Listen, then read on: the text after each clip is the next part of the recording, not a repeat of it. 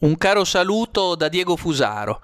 Sono davvero degne di attenzione le ultime considerazioni, o tra le ultime considerazioni, svolte dal noto virologo della tribù dei virologi vaticinanti, Crisanti, Andrea Crisanti, il quale non ci porta mai buone notizie, come avrete notato, ma contribuisce sempre a delineare quello che possiamo chiamare lo scenario del peggior caso possibile. Worst case scenario. Dice Crisanti, secondo quanto riportato da fanpage.it, Crisanti, marea del virus è fuori controllo. A Natale bisogna chiudere tutto per 2 settimane. Questa è in sostanza la ricetta del dottor Crisanti. La marea del virus è fuori controllo.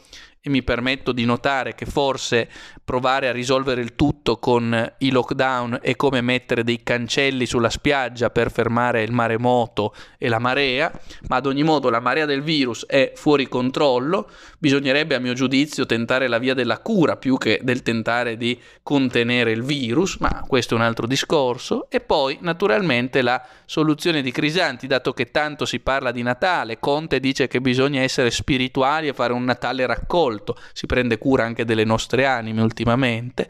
Galli dice che bisogna farlo su Skype e su Zoom. Crisanti, forse ancor più radicale dei due precedenti, e dice che bisogna fare il lockdown duro, il confinamento totale sotto Natale, giusto per distruggere l'unico momento che ancora ci resta di spiritualità per i credenti, di raccoglimento familiare per tutti. In sostanza sembra più che mai disegnarsi chiaramente l'obiettivo politico, sociale ed economico, giustificato ideologicamente dal discorso medico, di questa nuova fase, di questo nuovo leviatano terapeutico, che ha tra i suoi obiettivi la distruzione di ogni socialità. L'altro deve essere sempre solo un virus rispetto al quale bisogna immunizzarsi, escludendolo dalle nostre vite, distanziandolo. Ecco perché tanto accanimento, ad esempio, contro il Natale.